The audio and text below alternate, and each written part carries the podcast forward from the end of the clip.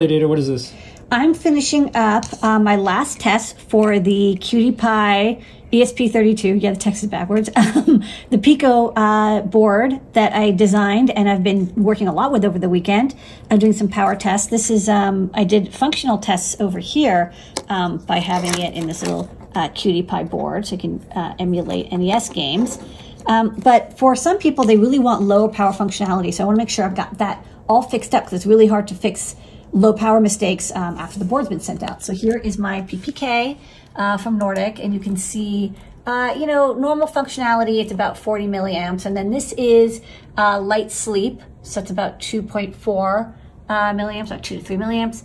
And then for deep sleep, when I turn off the NeoPixel, I get down to about 70 microamps, which is great because uh, the chip is about 50 uh, microamps and the regulator is also about 20. So total, about 70.